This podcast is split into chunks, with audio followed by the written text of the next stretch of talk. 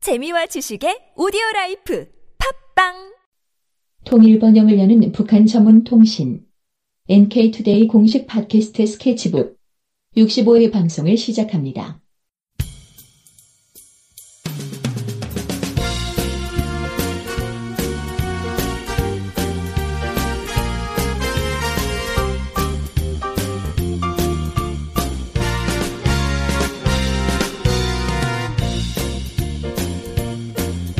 안녕하세요. 김혜민 기자입니다. 안녕하세요. 문경환 기자입니다.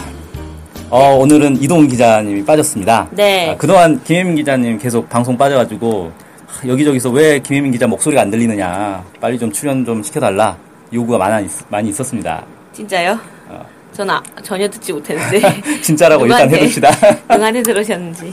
아, 이동훈 기자님 당분간 방송 출연을 못하게 됐어요. 네. 아, 중국으로 이, 그거, 취재 갔습니다. 그, 뭐, 그거 간 건가요? 뭐- 뭐라고 하죠? 그- 특파원? 어, 특파원인, 네. 예, 뭐, 기자로 하면 특파원이고, 뭐, 이렇게, 보통 일반 회사에서 가는 거면 뭐라고 하죠? 출장. 맞아, 해외 출장 갔다. 해외 출장 갔다. 네, 네. 그렇죠. 자비 내고. 아, 약간의 예, 공금을 들여서 아, 들여서, 그, 기본은 자비에. 네 기본은 자비로. 아, 자비로 출장을 가신, 네, 특파원. 네. 일주일 동안 이렇게 중국을 현지 취재를 하고 오실 거예요. 네. 갔다 오면 또 갔다 온 얘기 한번 들어봅시다. 네. 자, 오늘은 무슨 내용인가요? 아, 네. 아, 오늘은, 오늘은 제가 준비했는데요. 어, 북한이 지방 축산업에서 성과를 좀 보이고 있다. 이거를 연합뉴스 TV가 북녘에서 온 소식 코너라고 있습니다. 거기서 네. 소개를 좀 했어요. 아, TV 코너면은 영상이 막 나오겠네요? 네네네. 실제 북한 영상들이 막 나오네요. 네네네. 어, 네. 이게 이제 연합뉴스 TV 그 채널 있잖아요. 케이블에. 네. 거기서 이제 꼭지가 하나가 있나 봐요. 코너가. 그래서 거기서 이제 매번 뭐 일주일에 한 번인지 뭐 어떻게 비정, 정기적인지 정기적인지 모르겠는데 어떤 기본은 일주일에 한 번 이상은 북녘에서 온 소식 코너에서 북한의 소식을 이제 영상으로 보여주고 있거든요. 음, 그래서 이번에 이제 최근에는 어, 지방 축산업에서 성과를 보이고 있다. 이런 부분들을 좀 연이어서 보도를 했습니다. 네. 네. 좀 자세히 소개를 먼저 드리면 일단은 좀 지금부터 조금 최근이라 볼 수 있는 6월 22일 날. 네. 네네. 한 2주 전인가요? 네. 네, 한 10일 이주. 전? 네, 그 정도 되죠? 네. 10일 전에 그 황해북도. 에, 황해북도면은 어, 황해남도가 있고 북도가 있는데 네, 황해북도가 좀 두만강 쪽까지는 뻗어 있진 않죠. 아, 두만강 쪽은 함경북도고요 네. 황해북도면은 황해도, 저기 바로 그 NLL 바로 위 쪽 아닙니까? 네. 서해. 음. 그러면은 그 북한 국경지대까지는 뻗어 있진 않죠. 그렇죠. 음. 어쨌든 그러면은 이제 다소 남쪽인데 네. 그 황해북도에 은정축산 전문 협동 농장이라고 있대요. 네. 그래서 여기랑 그다음에 강원도에 송배전부라고 있는데 거기가 발전소에서 생산한 전기를 이제 공급하는 역할을 하는 시설인 것 같아요. 뭐 변전소 비슷한 그런 건가 보네요. 네네네. 그래서 거기에 후방기지, 음. 거기 있는 직원들을 위한 그런 직원들의 생활을 위한 그런 공간을 후방기지라고 하거든요. 음. 그러니까 자, 그 네. 변전소가 있고 그 변전소에 딸린 이제 농장 같은 네네네. 그런 거죠. 예. 네. 그런데 소식을 좀 보도를 했습니다. 네. 네, 영상으로 이제 보여주고 있고요. 일단은 이제 은정 축산 전문 협동 농장은 그 김일성 주석과 김정희 국방위원장이 자주 방문을 했었대요. 음. 네.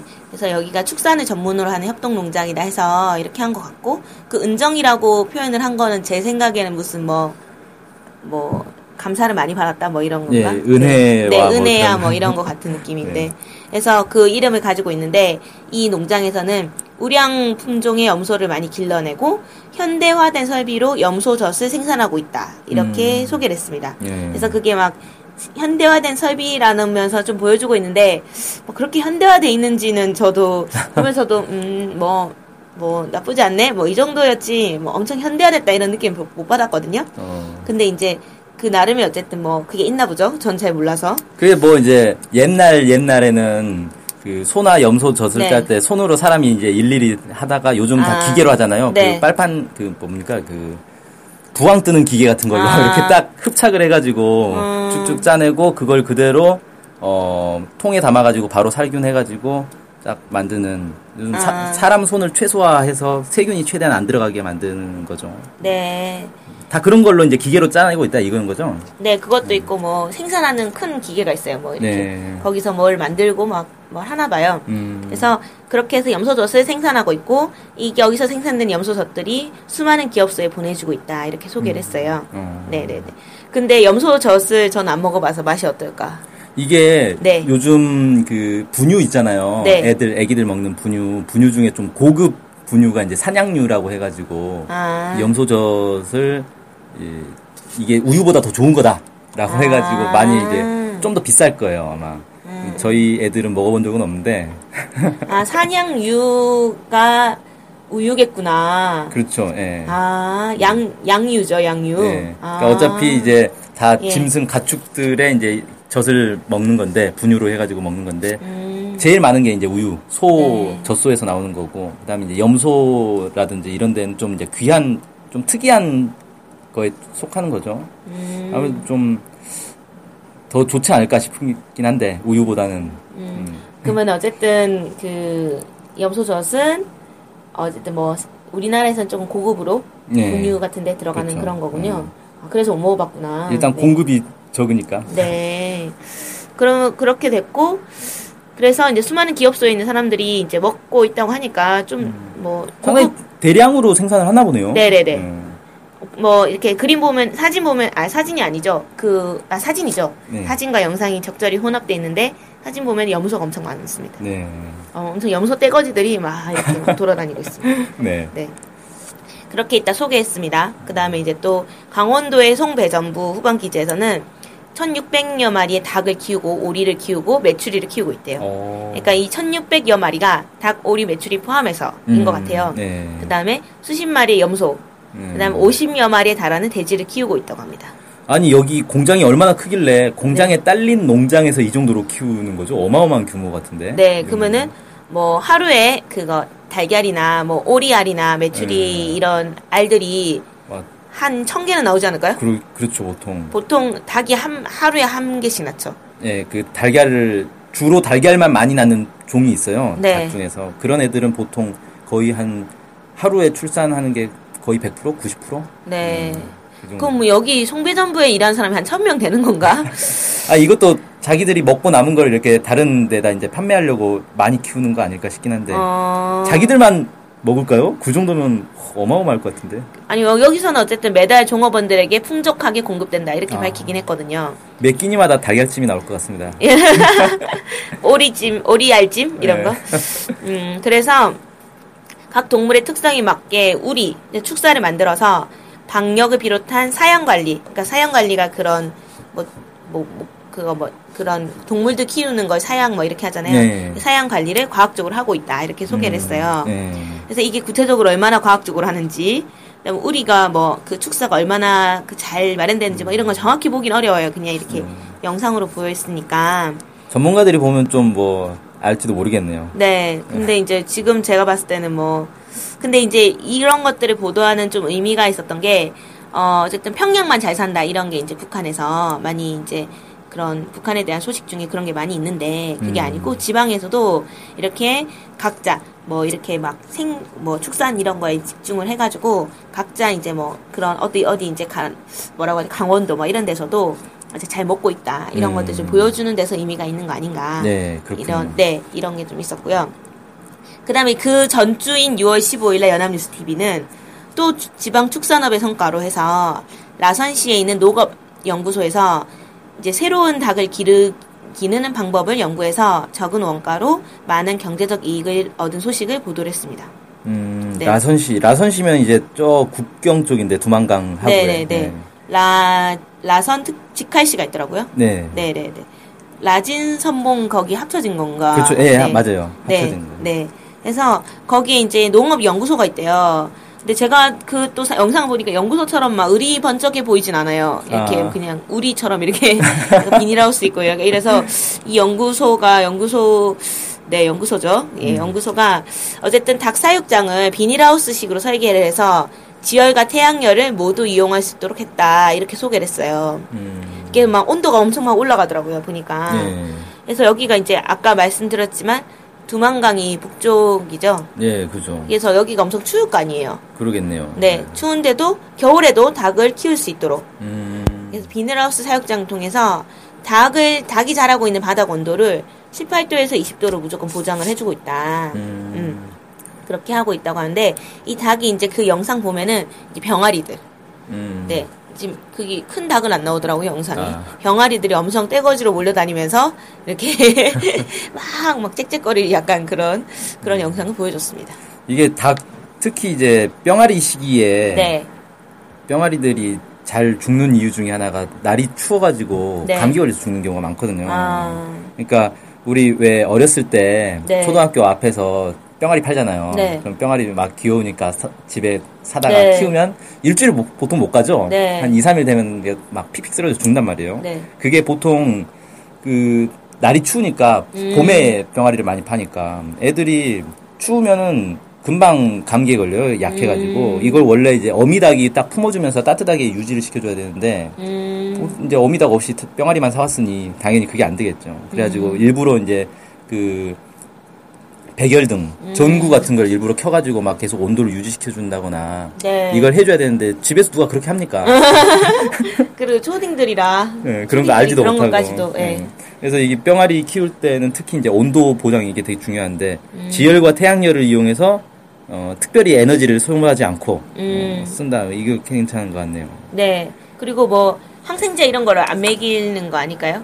음, 그건 이제 네. 모르죠 뭐. 아 예. 이제 뿅아리가 아까 뭐 떼거지로 몰려다닌다 그랬잖아요. 네. 그렇게 이제 너무 밀집해서 키우면 또 이게 전염병이 돌기가 쉬워서 네. 항생제를 안 먹이기는 쉽진 않을 거예요. 네. 근데 우리나라에서도 보면 그 닭들의 이제 뭐 달걀이나 닭의 항생제 문제가 한참 논란이 된 적이 있어가지고 네. 요즘은 그 규정이 바, 우왕산, 예, 네. 규정이 바뀌어가지고 뭐 병아리가 어느 정도 이상 크면 그 다음부터는 항생제가 섞인 사료를 못 먹이게 아예 음. 법으로 막아놨다고 하더라고요. 네. 그래서 요즘 달걀 보면 거의 대부분 달걀들이 다 무항생제라고 붙어 있는데 네. 어, 실제로 이게 항생제에 섞인 사료를 못 먹이게 돼 있어요. 뭐 네. 양심적으로 하면 그렇게 하는 거고 네. 아니면 모르겠지만. 그 항생제를 먹여야 감기 안 걸리니까 그런 거죠. 네. 병이 안 걸리고 예, 이러니까. 그래서 아마 뿅아리 시기에는 좀 먹이다가 어느 정도 이제 중닭 이상으로 크면 그 다음부터는 이제 안 먹이는 음. 뭐 그런 식으로 키우지 않을까 싶긴 한데 북한에서도 그렇게 하는지는 잘 모르겠네요. 네. 안 그래도 사료 얘기도 좀 했어요. 아 닭사료 얘기. 네네네. 닭사료 얘기를 했는데 이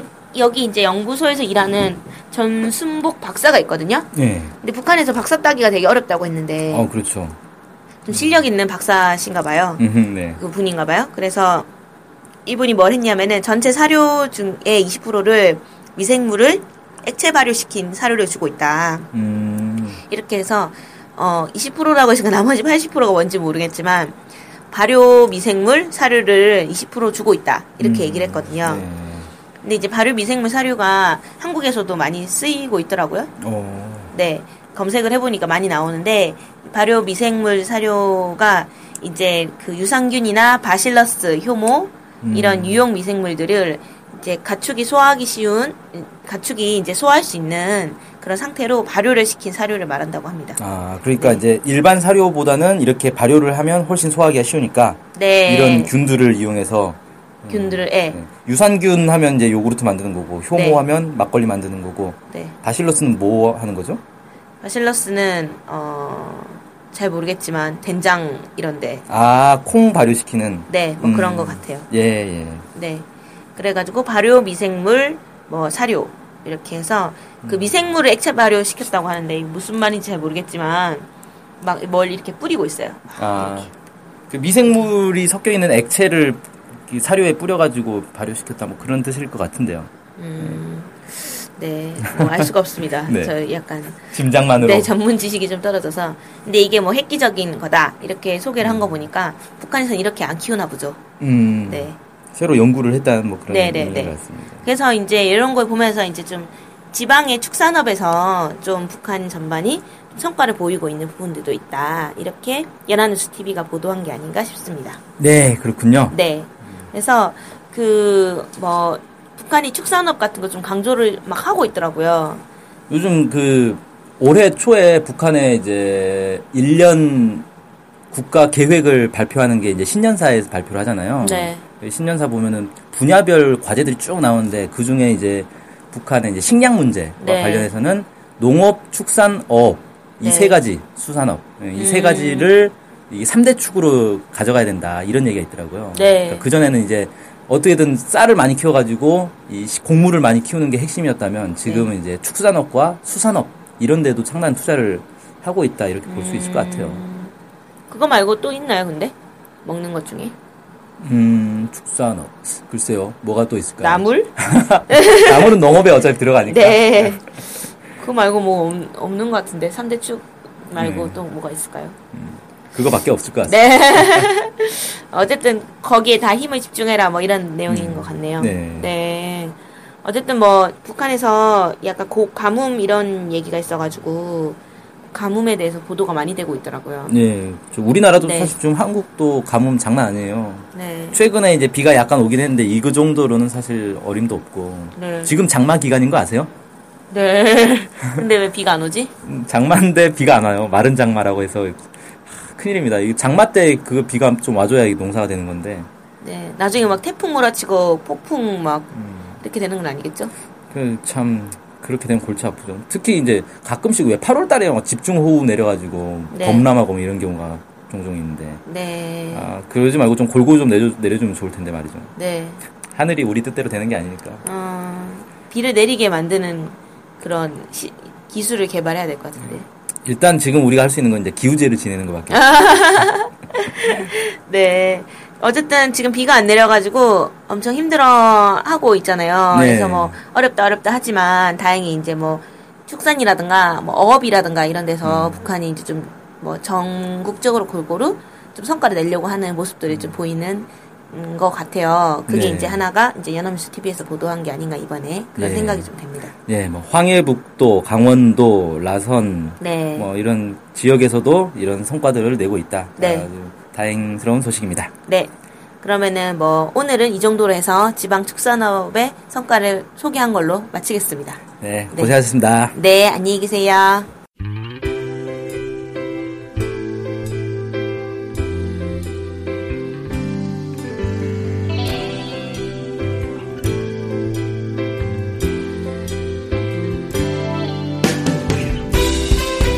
스케치북은 월요일부터 금요일까지 매일 2시에 업로드되는 북한 전문 팟캐스트 방송입니다. 스케치북은 아이튠즈, 팟빵, 유튜브로 들을 수 있습니다. 정확한 북한 소식을 통해 평화 통일을 앞당기는 NK투데이 공식 팟캐스트 스케치북. 많은 청취 바랍니다.